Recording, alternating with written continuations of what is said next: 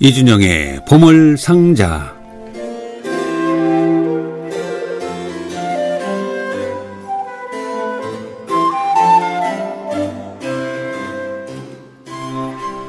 어저께와 오늘 날이 좀 쌀쌀하긴 하지만 그래도 누가 뭐라고 해도 봄은 봄입니다. 봄 참 선물이죠. 또 흐린 날씨 미세먼지 때문에 고생을 하다가 어제 오늘 맑은 날씨를 보니까 참 이런 맑은 하늘도 참 보물이구나 하는 생각이 들어서 기분이 참 좋아지는데 더 이상의 뭐 보물이 있을까요 싶긴 하지만 또 이준영 씨는 더 큰 보물을 가져오셨으리라고 생각을 합니다. 어서 오십시오. 안녕하십니까? 이준영 씨는 뭐 저보다 많이 젊으신데 네.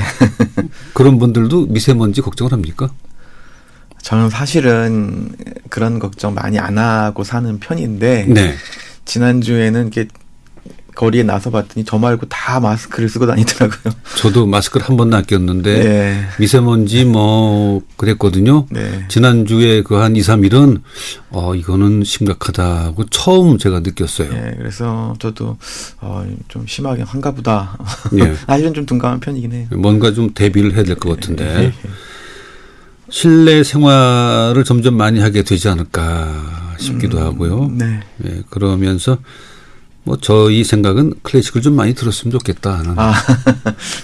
기승전. 예, 기승전 예, 클래식 클래식. 고전 이렇게 갈 수밖에 없습니다. 자 오늘은 뭘 준비하셨습니까? 예, 오늘은 예, 지난 주말에 갑자기 또 소식이 들려왔는데요. 네. 정말 위대한 지휘자였던 예, 미하엘 길렌이 세상을 떠났습니다. 아 그래서 미하엘 길렌 예. 이분은 독일 분이죠. 그렇죠. 음. 독일 지휘자죠. 근데 우리하고는 조금 아주 친근한 지휘자는 아니신 것 같아요. 우리나라에 아. 다녀가셨나요? 어, 다녀온 적 없죠. 다녀온 적 없죠. 예. 그렇죠? 예. 그래, 아마 그래서 그런 것 같아요. 음, 유럽에서는 어느 정도의 그 위치셨어요, 이분이?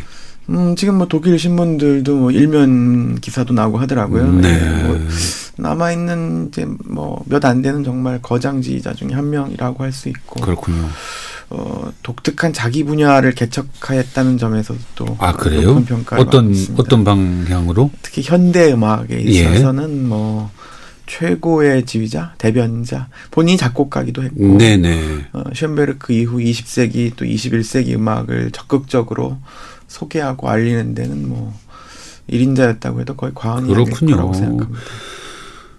그, 크루트 마주어 정도 될까요? 크루트마조하고는 느낌이 많이 다르긴 하네요. 네네. 크루트마조하고는 레벨로 볼 어떤, 때는. 어, 전통적인 그 19세기형 낭만주의 네네. 지휘자의 어떤 맥을 잇고 있다면 미하엘 길레는 완전히 다른 전통에서 음. 나타난 지휘자라고 할 수 있어서 네네. 이렇게 비교하기는 좀 힘들 조금 것 같네요. 다르군요. 예. 이분은 독일 어디 출신이에요? 어, 본래 드레스덴 출신으로 알고 있어요. 그럼 그래서 동독 출신이군요. 뭐 태어났을 때는 그때 동독이었죠. 아니죠. 1927년생이니까 그때는 에, 독일이죠. 프로이센. 바이마르 아, 막 공화국이죠. 그렇군요. 그 후에 동독 네. 되니까. 아, 참, 그, 그, 이렇게, 저, 가르기가 쉽지 않네요. 네. 예. 공부는 쭉, 주로 독일서 쭉 하신 분인가요? 예, 그런데 이제 그 아버지가 본래 그 젠퍼 오케스트라 오페라 극장 그 극장의 총감독이에요. 네. 그 근데 이제 히틀러가 집권하면서 여기에 반발해서 아르헨티나로 이민을 떠났습니다. 아하. 일종의 망명이죠. 뭐. 그렇군요. 그러면서 길렌도 아르헨티나에서 성장했어요. 네. 그러니까 아르헨티나 출신도 다니엘 바렌보임이나 네. 어, 오늘 소개하고 있는 미하일 길렌이나 다 그 당시에 어, 이주했던 분들의 자녀이거나 그렇죠. 이주했거나 그렇죠. 당시 아르헨티나에는 카를로스 클라이버도 있었죠. 아, 예. 그 위대한 지휘자가 많이. 네네. 그러면 그 마르타 아르헤리치는 어떻게 돼요? 마르타 아리에치도 아르헨티나 출신 아닙니까? 그러니까 이민자 예. 출신 멀리 보면 그렇겠지만 네, 이민자 출신. 가까운 당대 이민자 출신은 아니죠. 아 그렇군요. 예. 그래서 저는 이상하게 남미의 아르헨티나 부에노스아이레스면 그래도 예. 어 아주 그 음악과 가까운 곳은 아닌 것 같은데 위대한 음악가들이 나와서 음악과 가까운 네. 곳이죠. 어, 그렇군요. 우리하고 멀지 예, 그렇죠. 유럽과는 예. 가깝네. 그리고 아르헨티나가 20세기 초반에는 굉장히 잘 살았어요. 그래서 네, 그렇죠. 음악 문화가 발달하고 아르헨티나의 그 오페라 극장도 이미 19세기 아주 의리하게 예. 지어졌고 유럽 음악가들이 어, 아르헨티나를 많이 가서 활동했습니다. 음, 뭐 그 당시에 아르헨티나 GMP가 뭐 세계 4위까지 네네. 올라갔다고. 그래서 이민자들도 많이 네. 들어왔죠. 예. 이거 아르헨티나는 유럽에 대한 네. 유럽에 대한 그 식품 그죠? 뭐, 음, 네네. 뭐 소고기라든가 그런 것들. 소 가죽이라든가 네. 이런 걸 공급하면서 그 한창이 있었던 그런 도시죠. 어, 그래서 당시 음악 문화가 굉장히 발달했는데 길랜돌에서 어, 어렸을 때부터 어, 피아니스트 작곡가의 꿈을 키우면서 성장했다고 네. 할 수 있습니다. 그리고 전쟁이 끝나면서 아버지가 다시 유럽으로 돌아갔고 가족이 다 돌아갔죠. 길랜돌이 빈에 가서 공부했어요. 아. 네, 그래서 뭐 그래서 빈에서 빈 오페라 극장에서 어, 이제 프루트 뱅글러니 뭐 카라야니니 뎨음 같은 지휘자들을 네. 보조하면서 네. 어, 지휘자로 성장했고 1960년대부터 이제 프랑크푸르트 오페라 극장 음악 총감독이 되면서 네.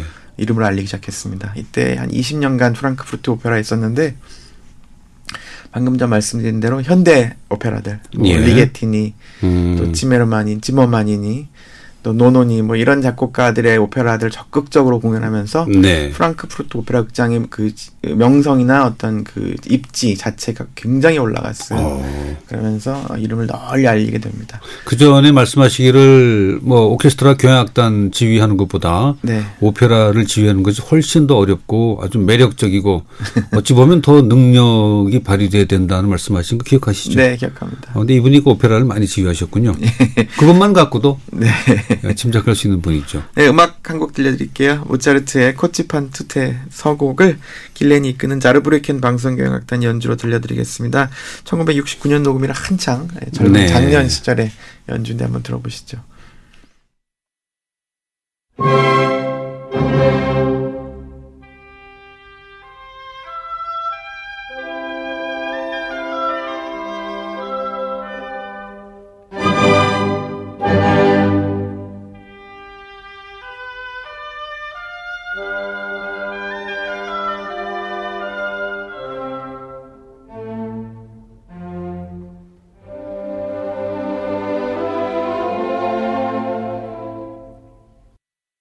네, 오늘의 주인공 미하일 길렌이 지휘하는 에, 자르브리켄 교향악단의 연주로 볼프강 아마데우스 모차르트의 코지판 투테의 서곡을 함께했습니다. 우리가 일반적으로 들을 때는 그 지휘자가 그, 그, 뭐 어떤 곡을 들으면서 아, 이건 지휘가 누구 지휘다. 라고 그, 알 때도 있, 있죠. 이준영 있죠, 씨는. 가끔은. 그렇죠. 음, 길렌은 알, 알아채기 쉬운 지휘자 중에 한 명이죠. 어떤 특징이 있습니까? 특히 길렌의 베토벤이나 특히 말러 교향곡은 네네. 정말 아, 냉철하달까요? 음. 아, 악보를 정말 스캔하듯 어, 해석하면서 음악 네. 자체만을 들려주겠다. 그 지휘자들의 그 냉철한 지휘법이라는 게 결국은 자기 감정이 들어가지 않고 그렇죠. 작곡자가 쓴 악보대로 연주하는 네, 네. 분이다 그런 뜻이군요. 특히 말러 교향곡은 우리가 흔히 듣는 뭐 번스타인이라든가 네네. 이런 지자들 연주는 굉장히 감정적이거든요. 감성적인 예. 그렇죠. 네. 그런 것이 또 효과적인 측면도 있고 음. 그런데 길레는 거기에 극 대척점에 서 있죠. 다 그렇군요. 예, 그럼 이분은 주로 연주 스- 저, 지휘 스타일이 악보를 많이 보고 하겠네요. 뭐 볼 때도 있고 악보 없이 연주할 때도 있는데 머릿속에 다 이제 악보가 있으니까 그런 경우도 있는데 제가 농담한 건데. 예. 악보를 실제로 보는 지휘자들도 많이 있습니다. 예. 네. 크나퍼치부시가 유명한 말을 했죠. 왜 악보를 보면서 하냐 그러니까 나는 악보를 읽을 수 있거든. 어, 읽을 수 있으니까 네. 어, 제가 악보를 안 보는 이유하고 같군요. 예. 나는 못 보거든요. 그래서 이런 반론도 있어요. 또 예. 악보를 너무 암기만 해서 지휘하게 되면 중요한 대선율만 이끌게 되고 부차적인 그렇죠. 요소들을 무시하게 된다. 근데 어, 오케스트라의 그러니까. 악단 그 단원들 얘기 들어보면 네. 그 중요한 포인트에는 다 그 눈이 맞아야 된대요 아, 지휘자. 그럼요. 근데 어떤 지휘자는 눈을 안 주고 손만 이렇게 준다 그래서 불만을 토하는 연주자도 제가 만난 적이 있거든요. 네, 그렇죠. 카라얀이 베를린 피라고 사이가 안 좋아지게 된 제일 큰 이유 중 하나죠. 카라얀은 눈을 감고 지휘했으니까 어. 그러니까 아, 오케스트라와 그죠? 교감이 이루어지지 않았죠. 예. 이분은 그럼 주- 주로 독일에서 비인과 독일에서만 활동을 하셨나요? 아, 그렇진 않습니다. 아, 스웨덴 오페라 극장에서도 오랫동안 있으면서 또 예. 그, 그니까 이 길레는 인류 오페라 극장 오케스트라보다는 그보다 조금 떨어지는 극장이나 오케스트라를 네. 맡으면서 실력을 확 키워내는데 아, 주 일가견이 있는 지자입니다. 어쩌면 그 으뜸보다는 버금이 더 매력적이에요. 물론 이제 나이가 들어서 노년에는 뭐 베를린필, 빈필도 지휘했지만 예. 작년에 그렇게 해서 이름을 알리게 됐어요. 음, 그렇군요. 특히 길레는 작곡가이기도 했는데 역시 그 쇤베르크, 베르크, 네. 베베린으로 이어지는 신비낙파의 아주 정통을 잇고 있는 어. 어, 그런 작곡가이자 또 지휘자라고 할 수 있는데 특히 20세기 음악에 관한 한 길렌의 해석은 아주 절대적인 권위를 갖고 있다고 해도 그렇군요. 과언이 아니었습니다. 그래서 그 쇤베르크 음악 한 곡 들어보죠. 네. 예, 헨베르크의 바로 유명한 그 후기 낭만주의 극치에 이른 구레의 노래 가운데서 내 작은 토베가 죽었을 때라는 자기의 그 불행한 위치를 그 신을 향해 호소 혹은 어, 원망하는 그런 노래인데요.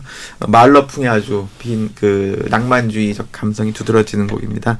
미하일 길렌이 이끄는 바덴바덴과 프라이부르크 남서 독일 방송 교향악단이 연주합니다.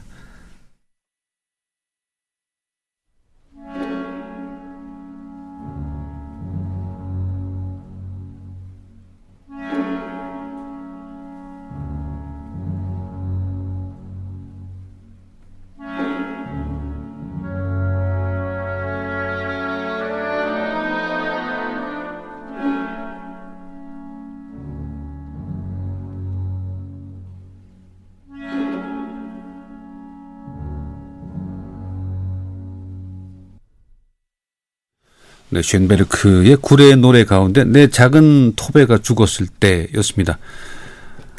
어, 미하리 길렌이 지휘하는 바데바덴과 프라이부르크 남서독일 교향악단의 연주로 함께했습니다. 그 음악을 듣다 보면 많은 분들이 저와 같은 생각을 하리라고 생각을 하는데 네. 이 쇤베르크라든가 알반베르크 또 베베른의 음악을 듣다 보면 네. 어, 곧 끄게 돼요. 뭔가 이렇게 어렵고, 음. 개운하지가 않고, 뭐가 이렇게 복잡해지는 느낌인데, 그왜 그러, 왜 그렇죠? 우리가 주위에서 흔히 들을 수 있는 음악이 아니기 때문에 그렇죠. 왜냐면 익숙하지 않아서 그런 거죠. 지금 우리가 듣고 있는 모든 음악, 애국가부터 TV, CF의 모든 음악은 조성 음악인데 네. 이제 셴베르크 중기부터 베베른 또 베르크 음악은 무조성 음악이기 때문에 음악 말하자면 우리가 우리 말을 하다가 갑자기 외국어를 듣게 되는 경험하고 네. 비슷하다고 할 수 있습니다. 그 단어의 뜻이나 문법을 하나도 모르는 상태에서 음, 이야기를 듣게 되면 이제 이해를 하기가 힘들죠. 그렇죠. 그런 차이라고 해야 돼요. 제가 그래서- 정상적인 거죠? 예, 그렇죠. 예, 무제 음악을 이해하기 위해서는 약간의 이해가 좀 필요합니다. 음, 사실. 그렇군요. 아, 저도 어렵고요.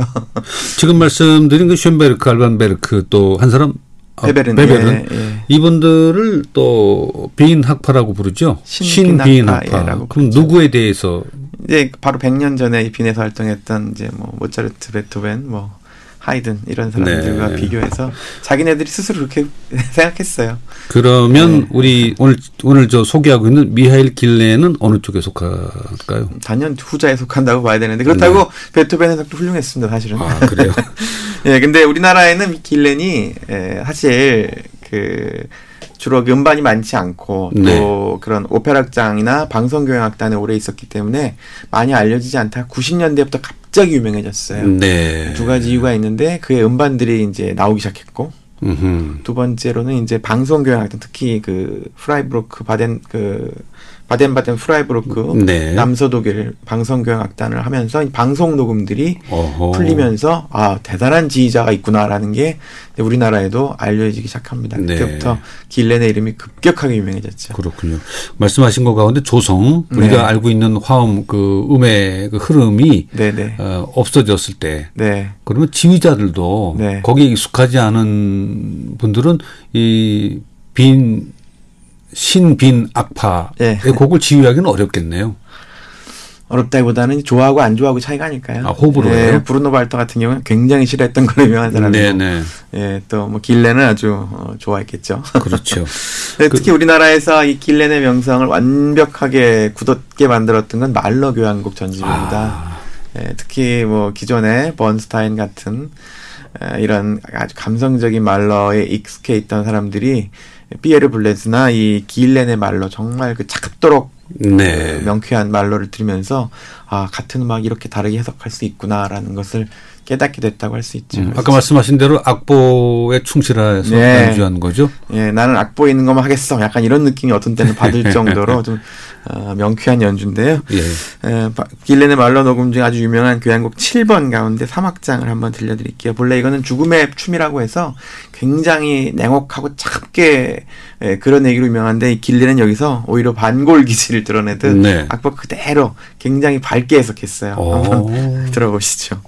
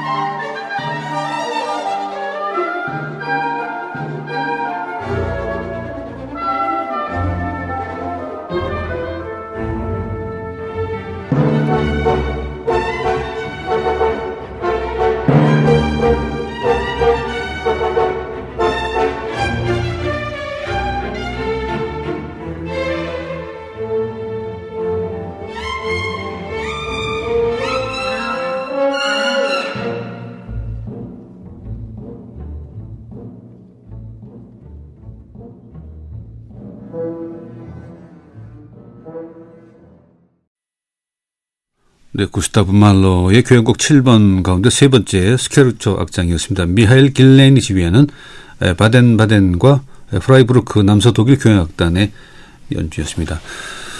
그 쉔베르크나 알반베르크나 또 베베른으로 넘어가는 빈 신 빈악파의 음악이 어렵게 느껴질 때 네. 그건 구악파 네. 그래서 중간에 말러가 있는 건가요?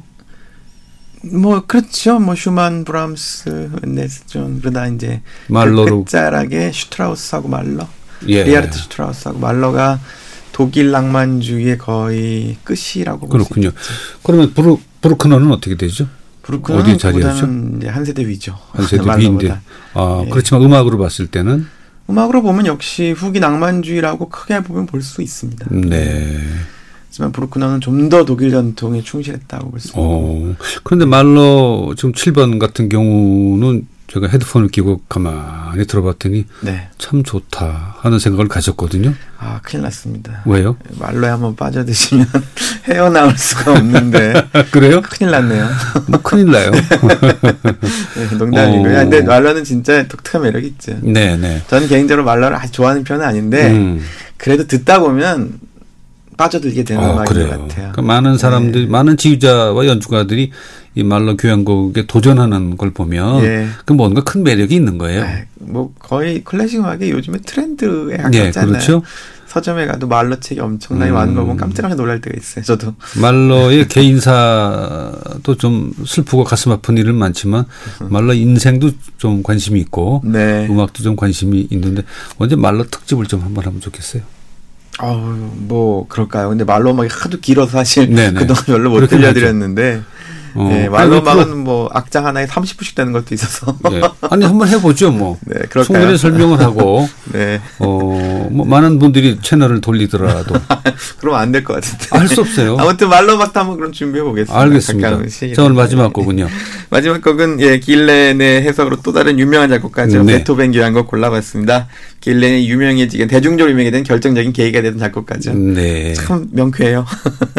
베토벤 교향곡 4번 마지막 악장을 길렌 연주로 들려드리면서 오늘 마지막 곡으로 소개해드릴까 합니다. 그래요. 이 곡은 광고 후에 여러분들 같이 듣도록 하고요. 이준영 씨 감사드리겠습니다. 수고하셨습니다. 고맙습니다.